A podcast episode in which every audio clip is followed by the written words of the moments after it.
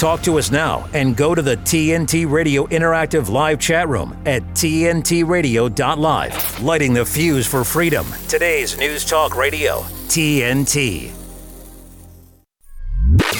Matt Ehret and connecting the dots on today's News Talk Radio, TNT.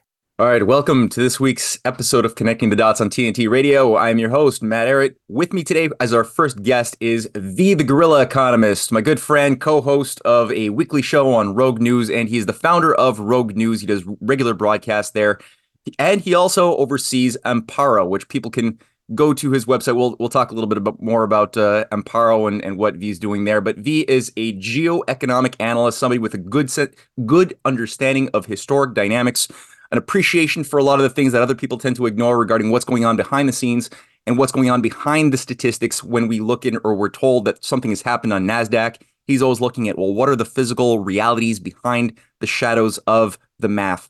So I really appreciate talking to VV. Thank you for joining us. We got a lot to to go through today.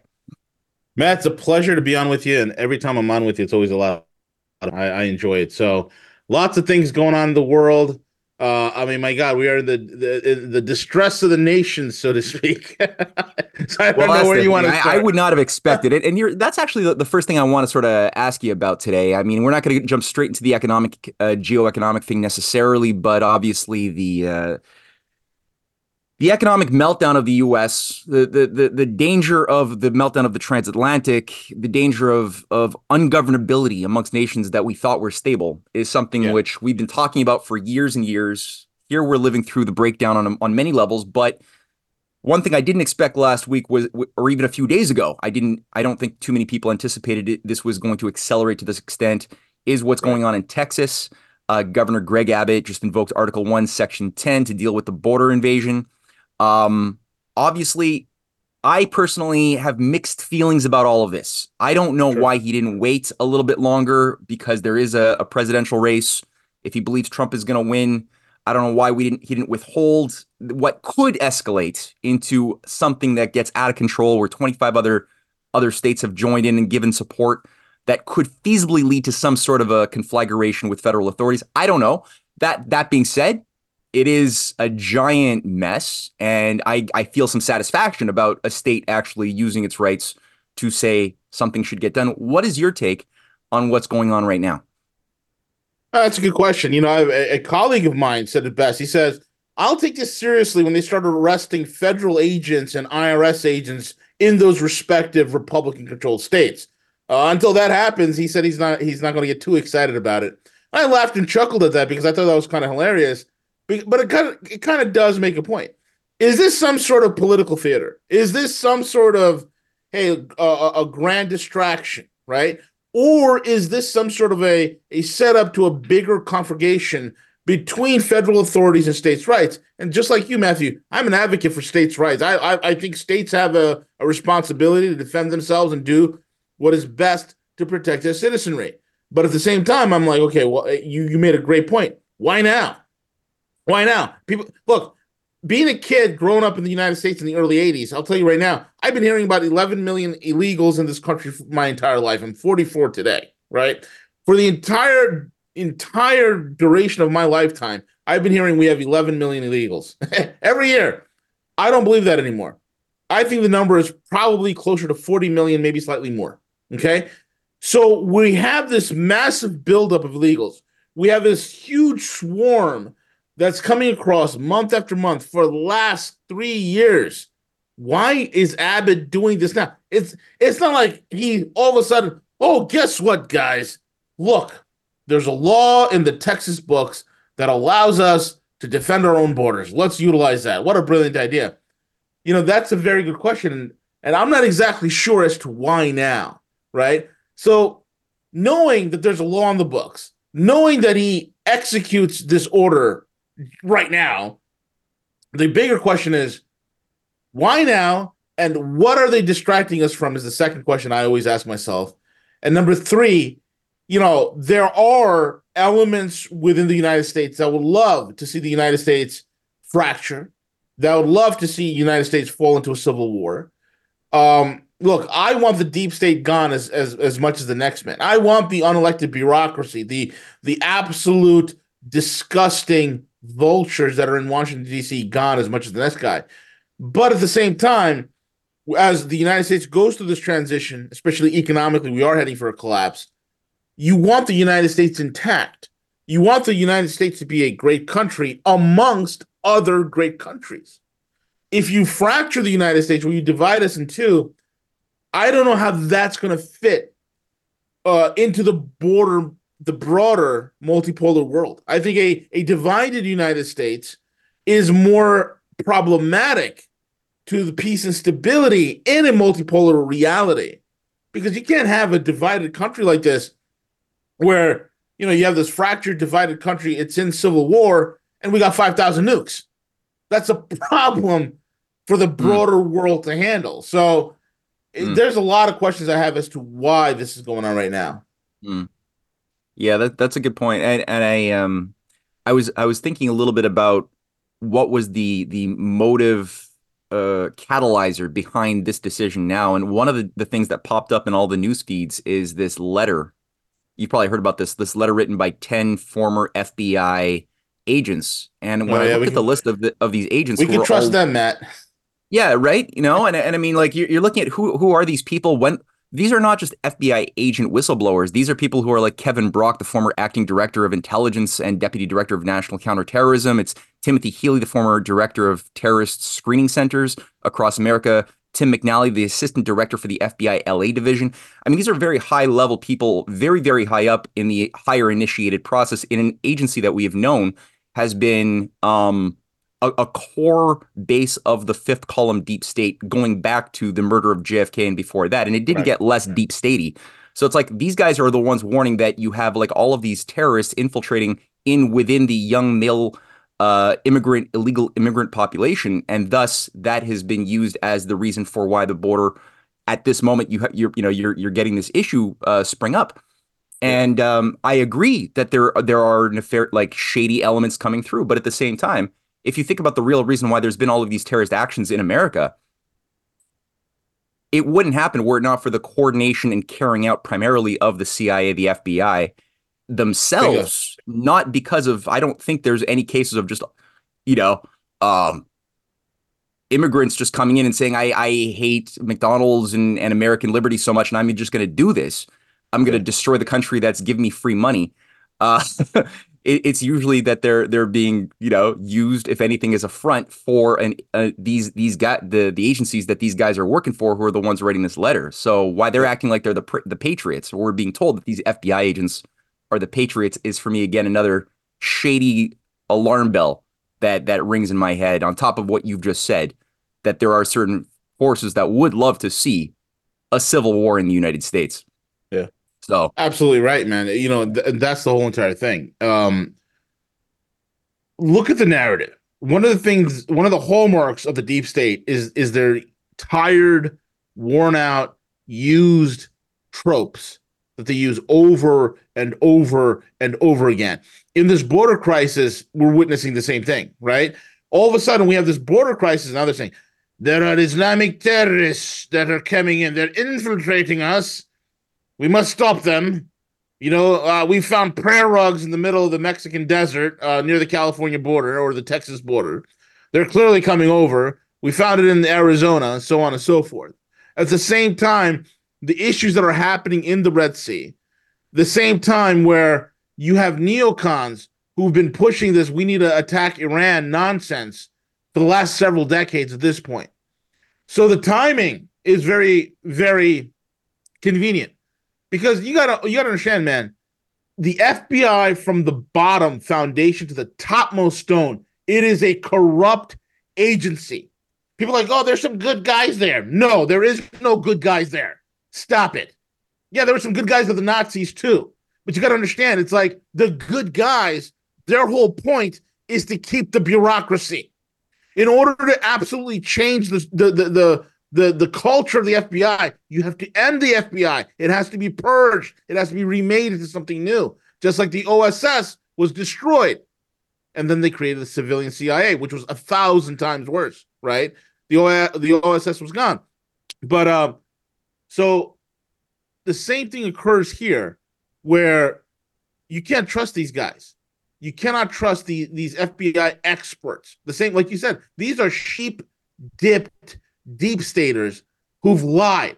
All they do is lie. They lie to you about everything. But now they're like, oh, trust us. There's some uh some, you know, military age men coming across. I'm like, I looked at and the funniest thing is when they try to when they try to put these uh supposed Chinese migrants on the border, supposed, and I say supposed because God knows where they're from. They're like, these are military age fighting men. I look at I look at some of these skinny, out of shape, fat guys, you know, who are who's just coming here for work, right? And they're putting this into the American psyche because they're trying to create a narrative.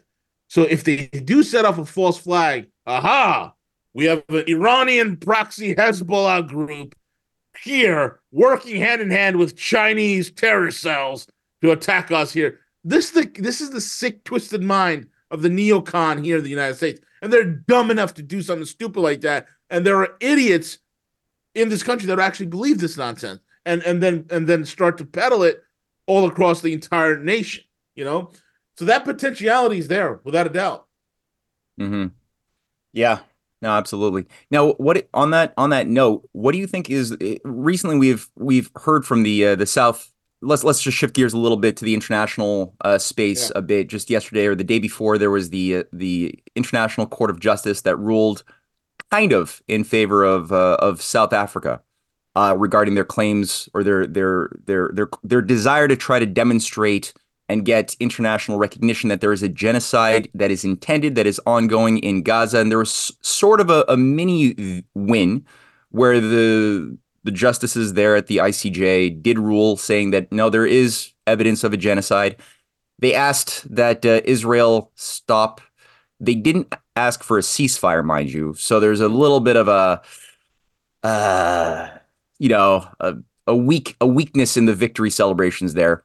But despite that, Bibi Netanyahu came out saying, no, we're not going to stop. And he even went further uh, this week saying that Iran is a legitimate target of attack since it is yeah. at the heart of the snake. Um, what are your uh, thoughts regarding the the ICJ's um, decision and the outcome there? And is there really an increased danger at all of an attack on Iran? Uh, the ICJ decision, if you if it was a very limp wristed, half hearted decision, right? Hmm. It was a, a, a little slap on the wrist. Oh, you know, they didn't want to say anything that was too too much of an affront to Israel and to the to the Western oligarchs um, that are in the ICJ. Will will there be? An, but the but the thing is this, I think when you look at it from the other angle,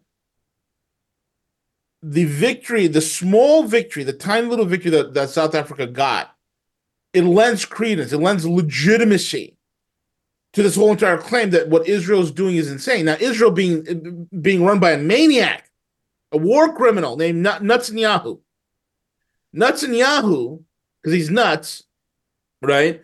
Netanyahu, this is a guy in trouble. This is a guy where one of the Israeli defense ministers is like, look, the biggest threat to Israel is not Hamas, it's Netanyahu. He needs to go. He's ru- he's destroying the country. Israel's economy is in, t- in tatters. It's always been in tatters. It's a welfare state.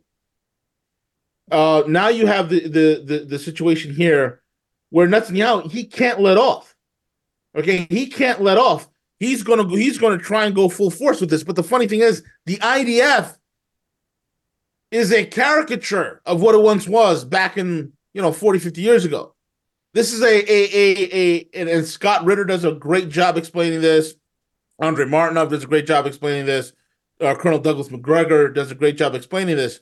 The IDF is a sh- is a shell army run by kids. That's who they are. And they are they are getting smoked by Hamas in every major conflict that's happening right now. And look, here's the thing. Hezbollah has not entered the fray. So if Israel's stupid enough, and there are people that are in the West, you know, generals in the West saying, don't do this, let's not create a greater regional crisis and a regional war. Let's not do this. Because the most dangerous thing in the world is a country or a group of people that believes their own BS. And unfortunately, much of Western countries they believe their own BS. Mm-hmm. America believes its own BS. We're the, the, the city on the hill. We're the, the largest superpower in the world. We are the greatest economy and blah, blah, blah. All lies. We're a marketing scheme that props up a Ponzi scheme. That is all what the United States is. Israel is really no different. Okay, it is a it is a criminal organization. The Likud is a criminal party. The Knesset is absolutely corrupt. And what it is is that they do if they ever go to war with Iran, Iran will end them. The only thing Israel will will then do because they're nut jobs is the question. Actually, you know, it was a question: Will they do the the Samson option, which is they they set off the nukes, they end themselves as well as their enemies? I don't think they're that crazy because over the last several decades, I have a good buddy of mine who served in the IDF. I had a few friends of mine that went through the IDF, and for years they were telling me, "Man, he's like V, the IDF is a joke. You have guys who are coming on as trainees. I'm training them. Their mothers would call me complaining that I'm pushing them too hard and that they want their little sonny boys to no longer be in this level of basic training, to go for a more cushier position as such and such a job, looking at surveillance. Surveillance. And one of the things that was told to me was that there is no surveillance. These kids are always on Instagram and TikTok, doing mm-hmm. looking at vids, up, updating their social right. media profile when they should right. be watching the borders. So people are like, "Oh my God, this must be a a planned false flag because Israel has the most secure borders in the world." No, it's watched by retarded kids. That's who watches Israel's borders. So when you have retarded kids watching Israel's borders who are too busy updating their social media profile, of course there's going to be an attack. This is but they didn't think that attack was going to happen. Why? Because they believe the Western bullshit, which is, you know what? Nothing's going to happen to us. Hamas is not. We are the greatest army in the entire Middle East. We're the most vaunted fighting force. Nothing can beat us, even though they've lost against Hezbollah not once but twice.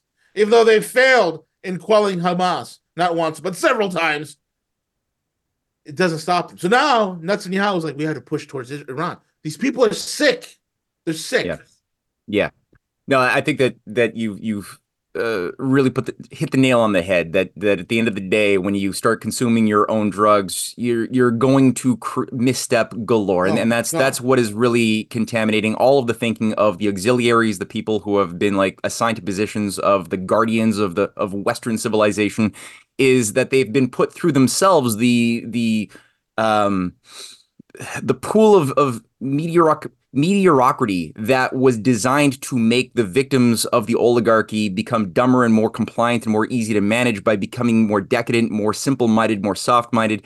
That's actually also affected the the Bidens, the Justin Trudeau's, the the uh, the kids who are being assigned to be the guardians of places like Israel, the bastion of of democracy in the Middle East.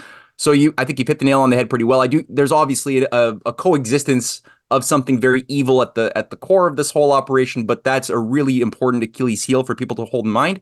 We're going to go for a quick commercial break and we're going to come right back on TNTRadio.live. TNT, Sonia Poulton. You feel the need to describe yourself, along with being a useless eater, free speech isn't a phobia, as a male with a penis. Why would you feel the need to describe yourself as such? Well, you never know these days, do you? Anyone can have a penis, apparently, so just thought you better make sure everybody knows.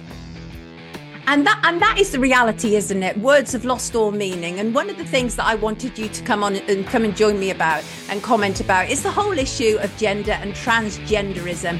Are you cis, Jack? No. There's no such thing.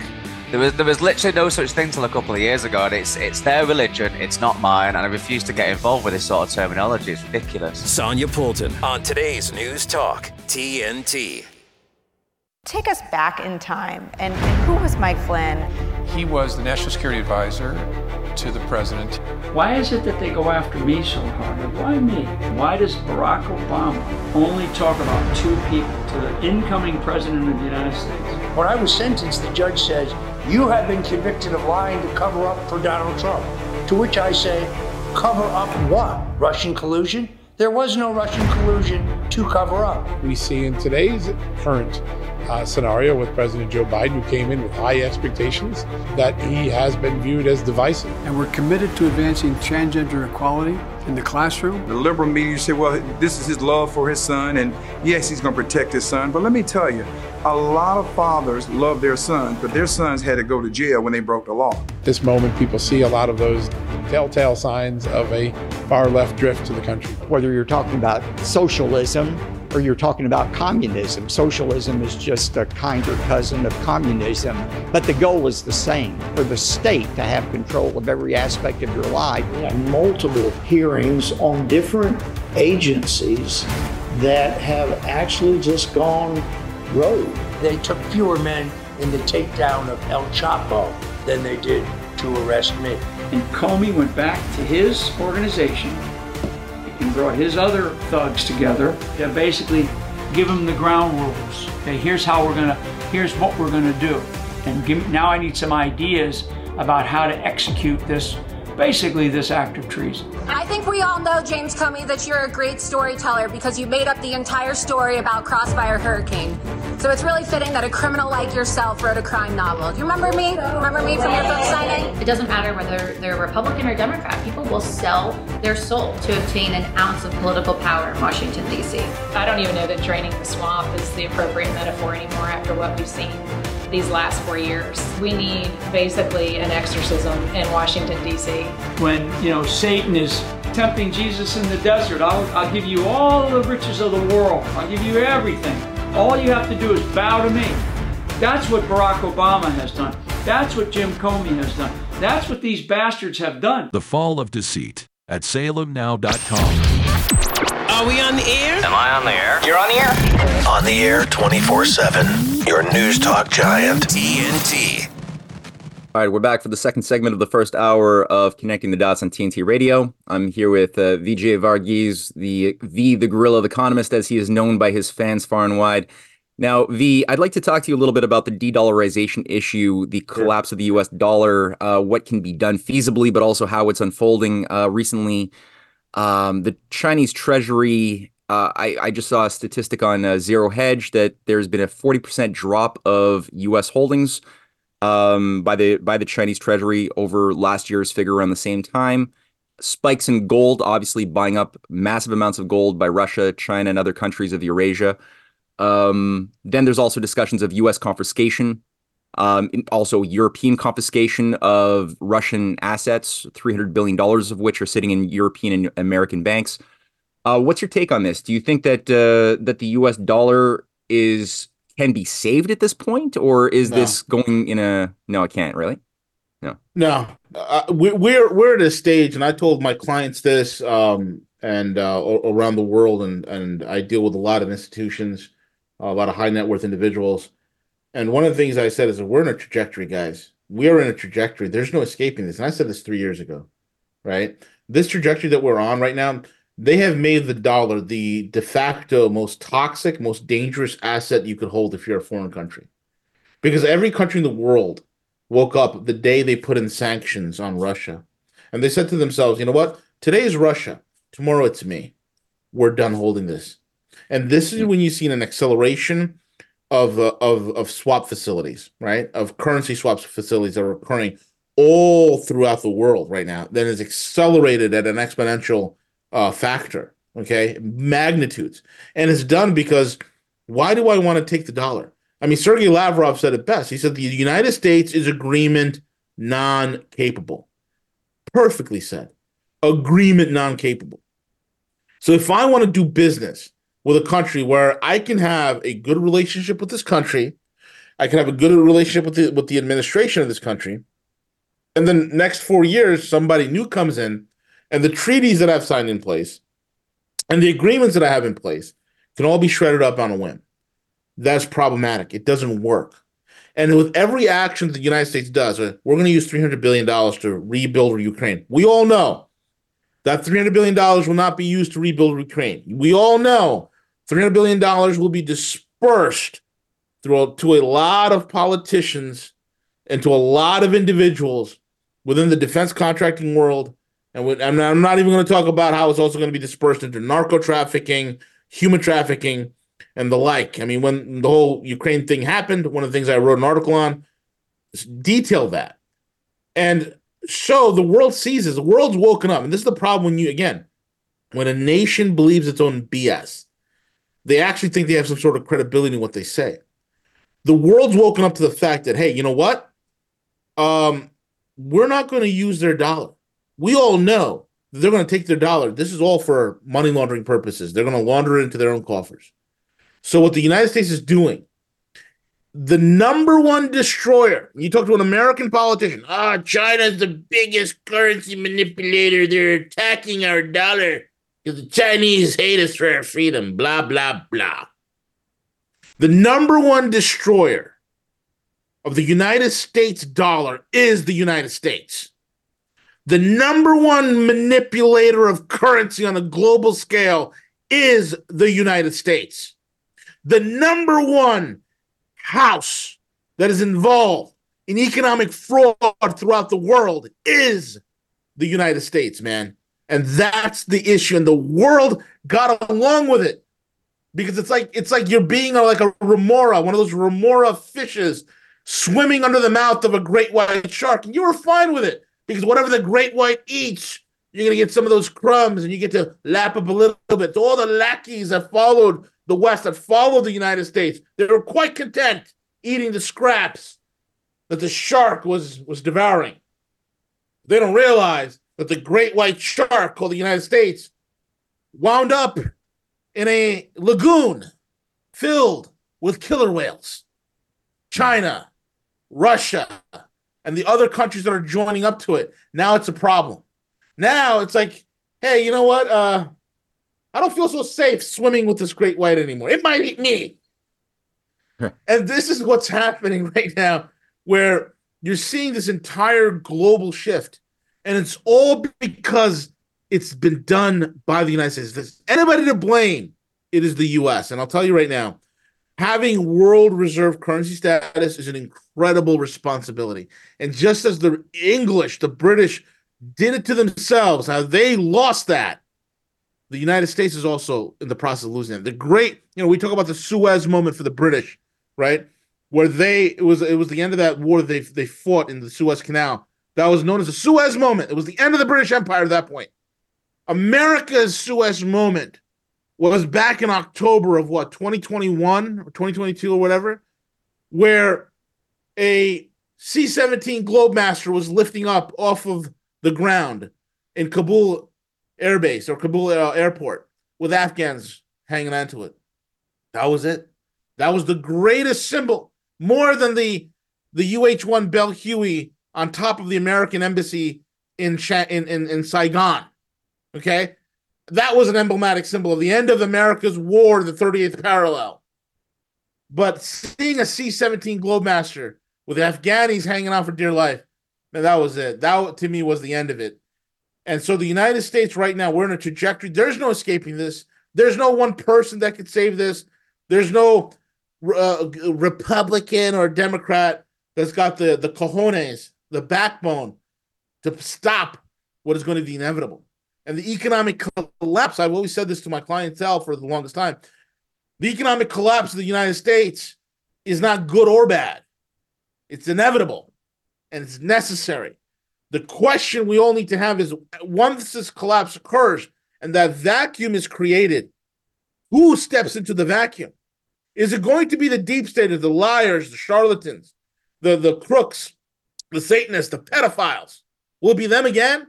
or will it be the American people?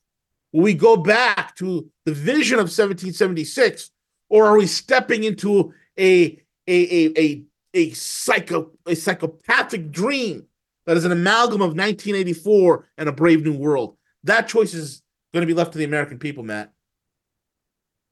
No, it's a it's a very stark, uh, but very very down to earth, rational, um, pragmatic assessment. I think. Um, but on that note, obviously the deep state currently is and has been um, very very stressed out about the possibility of the like the only thing that I see personally as as being a vi if the US is going to survive it's only because the only viable thing that I see within the US at this point is within the Republican Party mostly around the the, the MAGA Republicans as they would be called who have uh, the type of perhaps not necessarily they're not necessarily the most informed intellectually about the world. There's a lot of misinformation, but there's a morality um, within this community, which is, I would say, increasingly the majority of the voices of adult citizens in America. Um, but they currently have a champion in the form of Donald Trump, who it seems has, despite a lot of odds, endured and overcome quite a bit. I'm amazed in some ways that he's still alive, and I guess that's because he's able to pay for his own security detail and doesn't seem he seems to have some support. But do you think that even were, let's say, America to avoid a civil war um, and make it to the election, and let's say all of the vote fraud, which we know is uh, is part of the package of what the Soros Malloch Brown operation has been in uh, electric voting machines, all of that. Let's say we overcome all of that and we're able to get in a Trump presidency. Let's say all of that happens. Do you think that the the collapse is still going to be inevitable, or do you think that there are things that could be done to circumvent the type of mass death and chaos that would unfold with the breakdown of the U.S. and potentially transatlantic economy with that? I think the collapse is, is, is still going to occur, but it won't be as bad. The analogy okay. I like to give is, a, is an airplane. You're in, let's just say, an Airbus A350. Okay, you're in an Airbus A350 or a Boeing triple. Uh, forget Boeing. Let's go with the Airbus. We're in an Airbus A350. You got engine failure. Yeah. yeah. we got you got engine failure, right? Engine one, engine two is, is, is, is engine one is done. Engine two is running on 50% power. You're about you're descending. You have before you two options. If you veer to the right, you're gonna hit the mountain. You're all gonna die. You're all gonna die. You veer to the left, you crash land in the rice paddy. You'll live.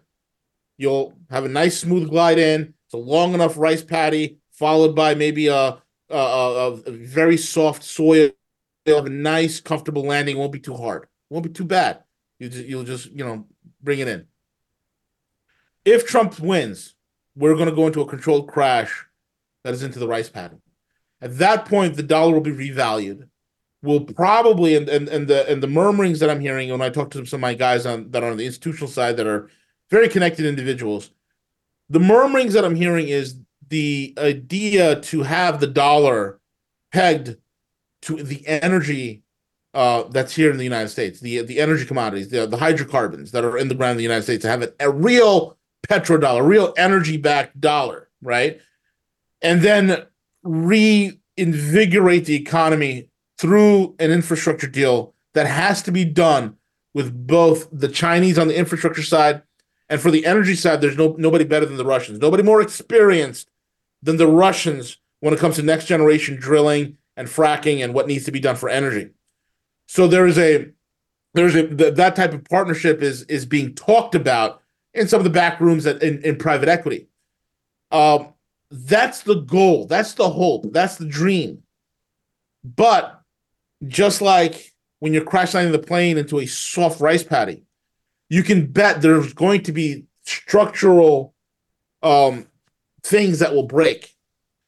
I, I believe there'll be uh, massive supply chain disruptions in many parts of the country. I think a lot of states will have to reindustrialize or re-agriculture themselves in order to supply themselves their own food and and their own energy, their own and, the, and their own um, supply chain to to to fill the void of what is going to happen. There's going to be issues in a large in a lot of the large cities. I see rioting occurring in places like New York City, uh, Los Angeles, Chicago. Any of these large cities will go into utter lawlessness. I can see probably some uh, some um, uh, martial law being declared in areas such as that to to bring the crowds back in control.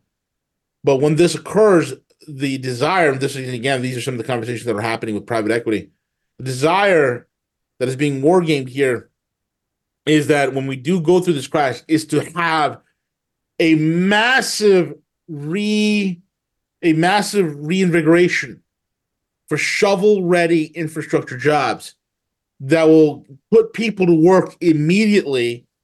Just take up the slack from what has been destroyed because of the fire economy right?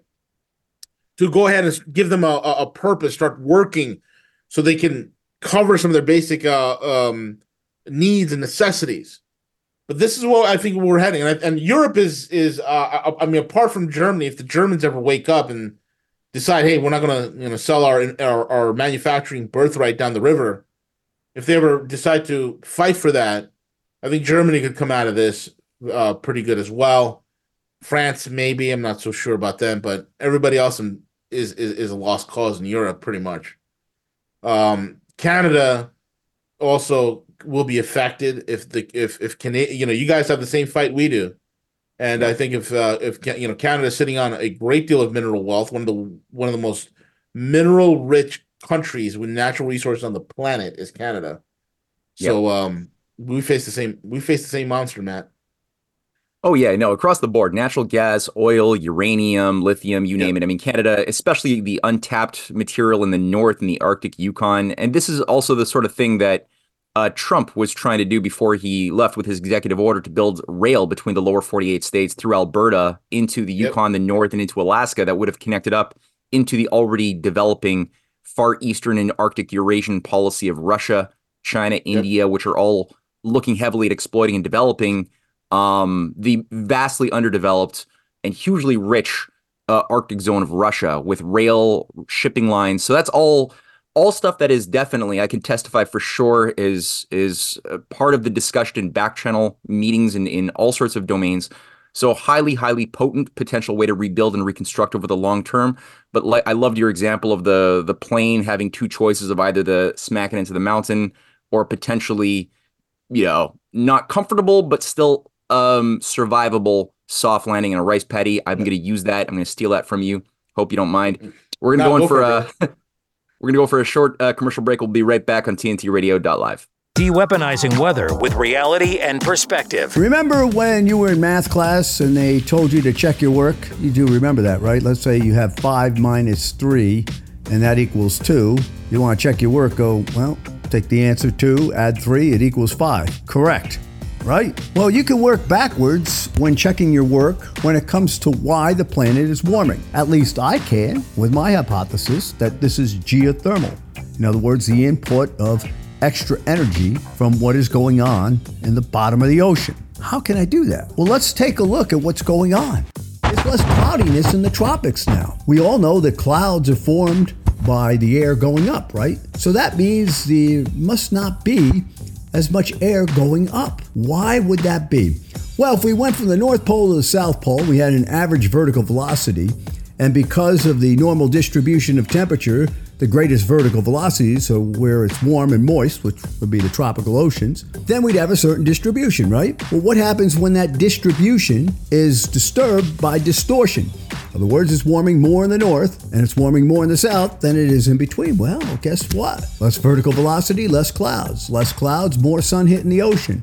More sun hitting the ocean, more outgoing long wave radiation. So this is being observed now. The mistake being made by people on my part of the argument, in my opinion, is that they believe that that is the tail wagging the dog. It's not. The dog that wags the tail is the input of geothermal energy. That warms the oceans, that puts the water vapor into the atmosphere, leads to distortion, leads to the difference in the vertical velocity patterns. So you see, right in front of you, I checked my work on his hypothesis. This is TNT climate and weather watchdog meteorologist Joe Bastardi asking you to enjoy the weather. It's the only weather you got.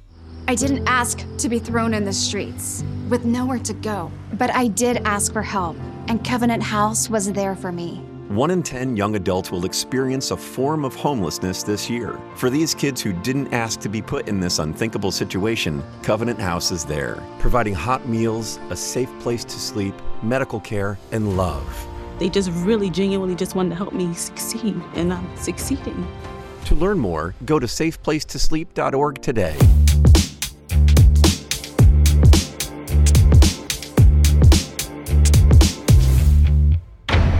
You're listening to Connecting the Dots with Matt Ehret on today's News Talk Radio. TNT. TNT. All right, we're back with the third segment of the first hour of Connecting the Dots.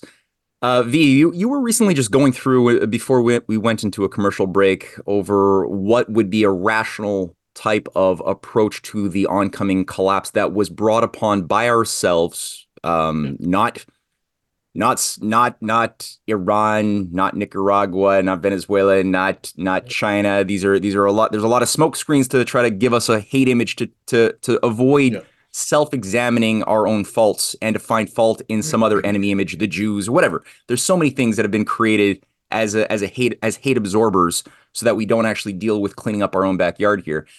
Um, you made a point though that we need shovel ready mega infrastructure projects that could help revive the real economy. Now, a lot of people might hear what you just said and say, "Oh, that sounds like Ursula von der Leyen and uh, the Green New Deal crowd talking about building green infrastructure, Green New Deals." Ursula just said we need uh, 620 billion dollars per year for the green transition. Um, how is what you've just said, which does sound like a New Deal type of approach to creating jobs, creating creating the real economy, versus this Green New Deal? What is the difference in your mind? How would you respond to people who have this misgiving or or are worried based on the the outward form of what you said? Yeah, I'd be happy to uh, explain that. Westerners have no idea what economics is. Westerners have no idea that they live in a fake economy. Okay? Westerners don't understand this, and this is what I need people to get. We have what is known as the fire economy here in the United States and all over the Western world. Okay, what is the fire economy? Finance, insurance, real estate. Okay, finance, insurance, and real estate. That is the fire economy. In other words, it's the speculative economy. In a healthy country, you would want maybe 10, maybe 15% of your of your entire economic output, maybe 20 at the most, to be a fire economy, to have the, the, the finance, insurance, or the speculative aspect of it. 15%, maybe 20, but I'm really stretching it to 20, but 10, 15%, that's good. That's healthy. It's good. Mm-hmm. The rest you want manufacturing and services. Okay, that's what you want because that's the physical economy. Manufacturing goods and services, and then 10, 15%, maybe 20% you want the, the speculative, the banking, the, the financial side of things, right? Mm-hmm. In the US and in the Western world, it is completely lopsided, it is inverted. The majority of our economy, over 80 some odd percent of it, is all speculative. When you have the majority of your economy that is all speculative, what occurs is that your manufacturing and your and your physical economy becomes a cottage industry of the larger financial economy. Case in point, Boeing. This is fresh in everybody's mind, so I'll bring it up. We've had a door blown out on a 737 MAX. Prior to that, we had the 787 Dreamliner that's been grounded because it's been, you know, it- it's spent more time on the ground than in the air because it's been grounded several times because of all sorts of issues with this hybrid technology, right? And all this green crap that they put onto the plane. You've had several other issues with the Boeing 777X, which is being delayed and delayed and delayed and delayed and delayed. It's not even seeking service. What happened to Boeing? Boeing went from an engineering company that was grounded on solid engineering prowess to a company that is obsessed with its stock price. The fire economy is what happened to Boeing. The fire economy is what happens to General Motors. The fire economy is what leads to nonsense like elec- electric vehicles. So, what is different between what I say and what von der Leyen says? I am for the physical economy. I am for this because I understand that the wealth of a nation is not created on a trading floor on Wall Street. It is created on the factory floor. That's the difference. A physical economy with real energy, real solutions, real wealth, real prosperity versus one. And this is why, look, you could never have, and this is why the financial collapse is so important, guys. You could never have a healthy manufacturing base and a physical economy while the fire economy lives because the fire economy is a parasitic drain on the physical economy. It's a parasitic drain. You need to quell that beast. You need to tame that dragon. Otherwise, it will burn you alive and destroy everything that your country has built. This is what Thomas Jefferson says. I fear that that we will wake up in a land where uh, that uh, that, we're, that the forefather, our sons and daughters, wake up in a country where corporations and banks run on everything. They ruin everything. They destroy their future and their birthright on a land, on a country that their forefathers fought to free. And that's exactly what's happening. We've allowed speculators, folks. Let me explain something to you. The United States is not a $37 trillion economy. Majority of that, there was a time when I could have said 50% of that was reshuffled debt. I would say today 80% of it is reshuffled debt. We're really maybe a three, maybe a five trillion, maybe seven trillion dollar economy at most. And this is why the, the fire economy is a delusional economy. It makes you believe you're in BS. It makes mm-hmm. you think that you can go fight a conventional war against the Russians and win. And then when reality hits home, when you don't have any munitions, where you don't have any firepower, where you don't have any sort of military projection, and the only thing you can do when a bunch of Houthi rebels start taking on and bullying your ships, putting your foreign policy against the wall, the only thing you can do is to knock on the Chinese door. And Jake Sullivan saying, Could you please help us out? The comment of the Houthis now. What happened, Jake? I thought you were a superpower.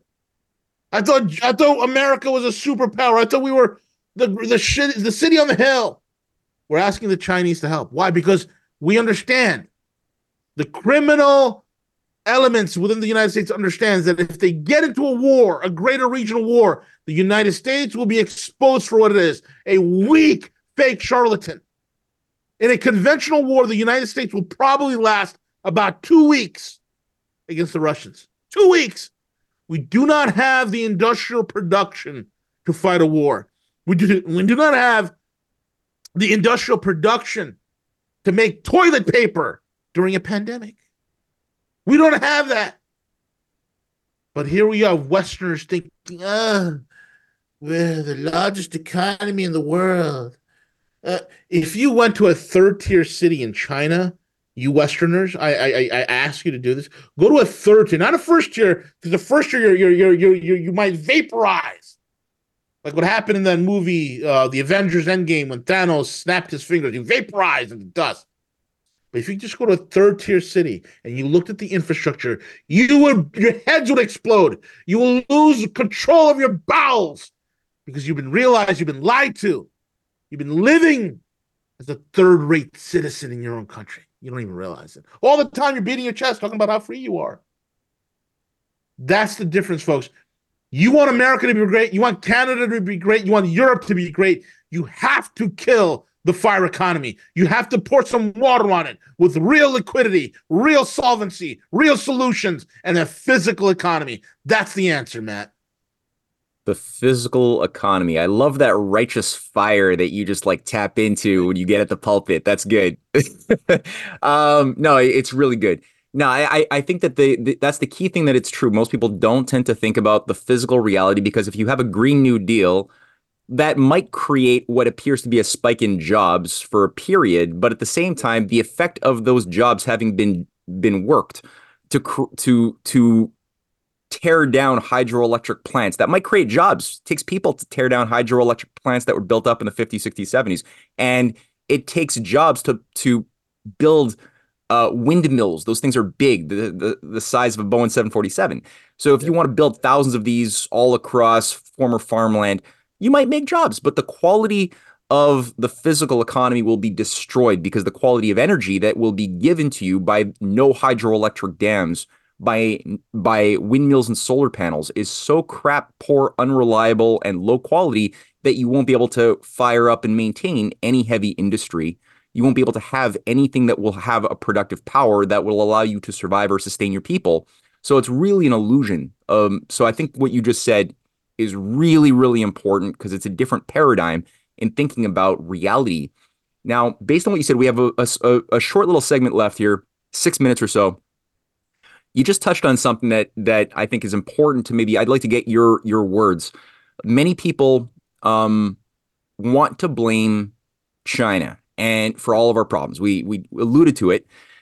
Now, on the one hand, you have you know Sullivan and and and freaks from the the U.S. deep state begging China to come in and help them on the the Yemen issue and the Red Sea. On the other hand, you have NATO and the U.S. military industrial complex spreading up and building a um, a missile shield around China, provoking separatist movements in and around China.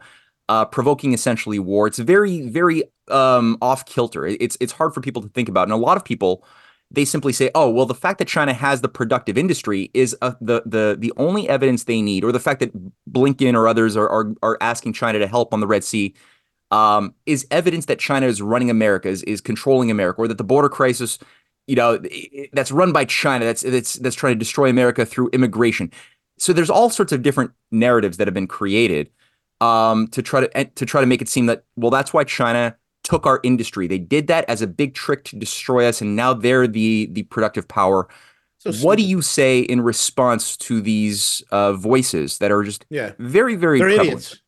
They are Okay. freaking idiots. And this is what I want my, the point that I, eh, folks, you hear this all the time in Western media. Blah, blah, blah, blah, blah, blah, blah. Look, most Westerners don't have a passport. Most Westerners never traveled abroad. Most Westerners don't even take the time to understand the cultures and the countries in which they travel to or they do business in. It's very unfortunate. Okay. Folks, you, you got to understand China. China is a very, um, it's, it's, it's, they're a merchant class of people. They're about doing business. The business of China is business. Okay, people have said the business of America is business. No, the Amer- the business of America is fraud. What we do. China is business. In terms of stealing industry, you know, the United States makes it appear that they're, the the China's the only one that does industrial espionage, folks. Industrial espionage occurs within American companies, and they do it to themselves. And the United States does industrial espionage overseas all the time. It's everybody does it. Okay, so for us to put on this this saintly attire and say well, industrial they're stealing our technology. Really, there are technology in the in, in China that's existed for several years that the United States has claimed that they stole from us, and we don't even see it here in the United States. So where is it? You know, where is it? You know, it, it, it's when the United States was screaming about, oh, they stole 5G. Well, China's deployed 5G decades ago. United States, the 5G is still kind of rolling out. It still sucks. It's still crap. So where, where's this? Uh, this oh, they stole our technology. That's nonsense. It's absolute nonsense, folks. Let me tell you something. It doesn't benefit China to follow the American or the British model of world conquest. It doesn't benefit them. It doesn't benefit China to have a weak America. It benefits China to have an economically strong and robust and vibrant America in order for China to do business with. It benefits China to have a, an industrious and prosperous West. This is the mentality that the Westerners don't understand. China's done everything to say, hey, you know what, guys, slow down on this war thing. Hey, you know what, your rhetoric is a little too out there. Hey, you know this cli- this Paris Climate Accord? Yeah, we're not too crazy about it. I think this is a little overblown. This whole climate change stuff, right? People don't understand. It's like people conflate Western elites with the Chinese. They are not the same. They do not like each other. They tolerate each other, and the Chinese side is willing to work with them. But the West is zero sum game. Why? Because they're a bunch of uh, sad, sad to put it. They're a bunch of old dudes who have some very serious racist views on how the rest of the world is. I mean, you can hear the, the um, what's the guy, the the president of the EU, uh, uh, Joseph Borrell. Borrell talking about EU being the the great garden that must be pruned and protected, and the rest of the world's a jungle.